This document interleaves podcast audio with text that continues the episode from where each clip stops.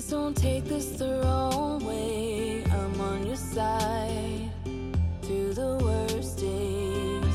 I just have to say I miss my best friend. Seeing her smile, still I don't mind telling truths when you need to hear them.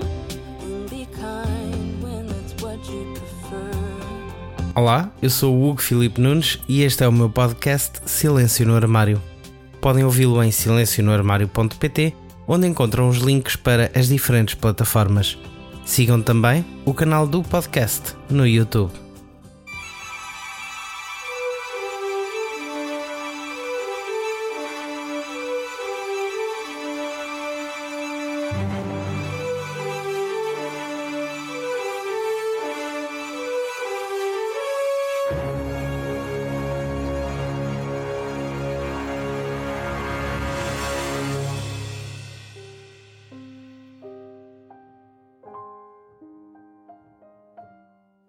Não consigo respirar. oito minutos e quarenta e seis segundos. Este foi o tempo durante o qual um polícia branco pressionou o seu joelho no pescoço de George Floyd. Não consigo respirar. oito minutos e quarenta e seis segundos são uma eternidade. Visitem o website oito m quarenta e seis s ponto com e, sem músicas, sem fazerem rigorosamente mais nada, deixem-se perceber como oito minutos e quarenta e seis segundos podem ser mesmo muito tempo.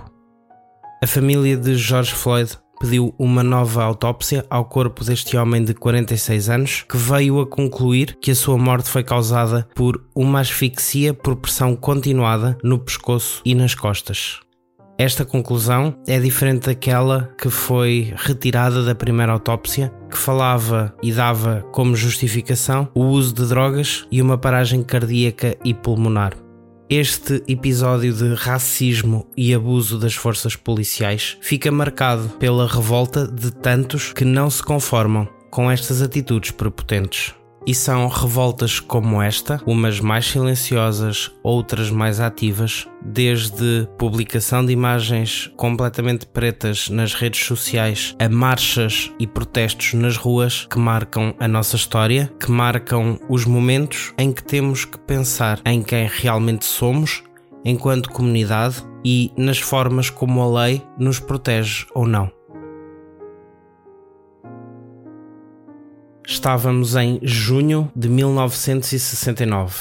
Na madrugada do dia vinte e oito, as forças policiais invadiram o bar Stonewall Inn, no bairro de Greenwich Village, em Nova York. Pausa. Nesta altura, nos Estados Unidos, os atos homossexuais eram proibidos por lei na grande maioria dos estados e a população L G B T vivia reprimida. Era proibido, entre muitas outras coisas, vender bebidas alcoólicas a homossexuais. Não era permitido vestir-se com roupas de outro género, isto é, uma pessoa deveria ter pelo menos três peças de roupa correspondentes ao seu género. Voltando a Stonewall. Naquela manhã, a polícia que entrou no bar não contava com uma resistência à tensão. Os tumultos foram crescendo, sendo que no exterior do Stonewall Inn, as pessoas fora da comunidade L G B T começavam a juntar-se também àqueles que se defendiam desta limpeza moral que os políticos queriam ver acontecer por conta das eleições que aconteceriam nesse ano ou no ano seguinte. Esta estratégia política de repreensão entrou em conflito com outras minorias que queriam lutar pela igualdade. Negros, latinos, mulheres, transexuais perceberam que o apoio entre todos poderia ser a forma de mudar mentalidades e comportamentos. Esta sensação de empoderamento da comunidade fez com que o tumulto fora do estabelecimento fosse crescendo, com agressões de resposta à força bruta das autoridades, ao ponto de os polícias se sentirem mais seguros dentro do bar do que propriamente no exterior, onde a multidão revoltada demonstrava o seu desagrado. O clima era de guerra, havia vários carros incendiados, havia muito confronto e muitos protestos. Podemos dizer que os oprimidos estavam a lutar, finalmente, contra os opressores. Face à força e resistência demonstrada por L G B Ts e apoiantes, a resposta policial aumentou com a vinda de reforços, que implicou também um aumento da agressividade e, inclusivamente, houve declarações da polícia sobre não estarem à espera que a resposta dos gays fosse tão forte. Estavam, de facto, à espera de uma comunidade marginalizada, efeminada, sofrida e frágil. Not today, Satan. Not today. O ato de protesto foi retomado no dia seguinte, apesar de quase totalmente destruído, o Stonewall reabriu as suas portas para um grupo que continuava a aumentar, unidos para lutar contra aquilo que é a opressão sobre estas minorias. E foi no Stonewall Inn, foi nesta revolta que começou a noção de grupo, aquele onde de uma forma ou de outra as pessoas se identificam uns com os outros, porque são gays, porque são travestis, porque pertencem a uma minoria, porque são oprimidos pelo governo, pela lei, pela política, porque em grupo se sentem iguais.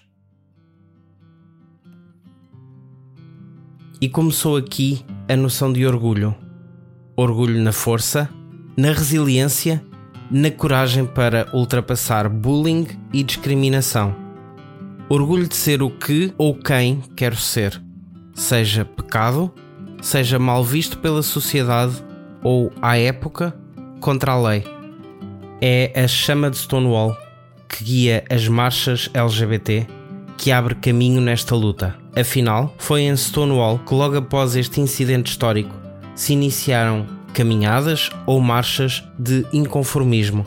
Algumas centenas de pessoas caminharam em Nova Iorque levantando orgulhosamente cartazes contra a discriminação. A cada passo, novas pessoas se juntavam à marcha, lutando por direitos iguais, lutando por todos. E no final, eram já milhares de pessoas nesta luta. Depois de uma primeira caminhada, em mil novecentos e setenta, começou a espalhar-se um pouco por todo o mundo a noção da importância de sairmos à rua, numa luta comunitária.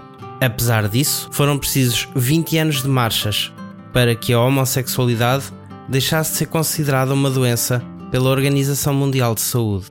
Foram precisos cinquenta anos para que no Brasil a L G B T fobia fosse criminalizada. Hoje, a Rússia tem ainda leis contra a propaganda gay, que, apesar de ser focada no ativismo, é permissiva face à não vivência aberta da homo, bi ou transexualidade. Hoje, o Brasil tem em São Paulo a maior parada L G B T do mundo, mas registra também a maior taxa de crimes ligados à L G B T fobia. A cada vinte horas, um homossexual, uma lésbica ou uma pessoa trans é morta. Junho é o mês do orgulho gay, do orgulho L G B T, do orgulho L G B T Q I A mais, do orgulho de todas estas letras que compõem uma sigla que vem crescendo. E este crescimento deve-se, de facto, à necessidade, como víamos em Stonewall, das minorias se juntarem, de lutarem a par umas das outras. Junho é o mês do orgulho, não porque seja bonito, não porque seja interessante ser uma bichinha, um viadinho, de ser toda uma coisa coberta de plumas e lantejoulas. O orgulho é o orgulho de podermos ser abertamente quem queremos ser, de gostar daquilo que gostamos, sem ter que dar satisfações a ninguém, a não ser a nós próprios, aos nossos amigos, familiares, àqueles que gostam de nós como somos. Junho é o mês do orgulho, de uma luta em comunidade, por direitos iguais, por direitos que não são só meus, que são também os dos outros, que são os direitos da pessoa que está ao meu lado, seja branco, negro, amarelo, seja gay, bissexual, transexual, cisgénero, seja o que quiser ser, o que sentir que é. Junho é o mês do orgulho, porque com orgulho, em mil novecentos e sessenta e nove, começámos, num bairro de Nova Iorque, uma luta que hoje, cinquenta e um anos depois, continua a fazer sentido, porque continuamos a não ser todos iguais. Em dois mil e vinte, não vamos poder sair à rua como sairíamos em mil novecentos e setenta, em mil novecentos e noventa, em dois mil e dez. Em dois mil e vinte, a nossa luta é feita através de casa, pelas redes sociais, pelo contágio daqueles que se deixam tocar, daqueles que são sensíveis às causas alheias, daqueles para quem causas alheias são as causas próprias, independentemente da causa em si. Se estamos a lutar por direitos civis, por direitos humanos iguais para todos. E chegou o momento de, antes de nos despedirmos, irmos ao flop.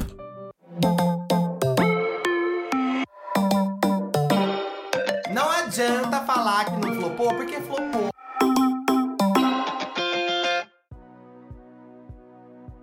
O flop desta semana é entregue a Donald Trump e ao seu governo, que pretendem que o Supremo Tribunal decida a favor de uma agência de adoção que proíba a adoção por casais do mesmo sexo, dizendo que negar um contrato à agência católica para rejeitar pessoas L G B T viola a sua liberdade religiosa.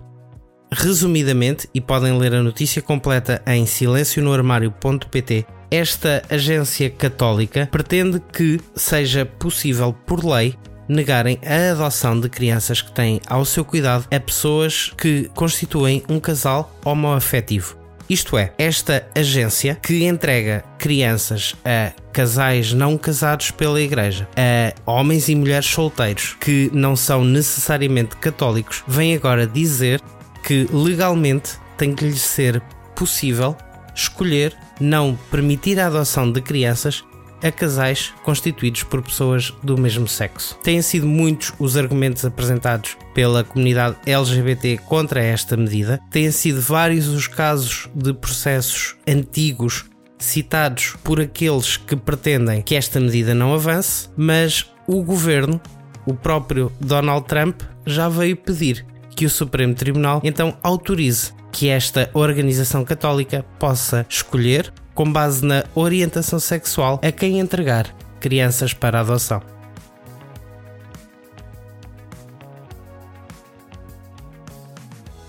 Eu volto na próxima segunda-feira. Até lá, acompanhem o Silêncio no Armário nas redes sociais, sigam, deixem o vosso like ou comentário.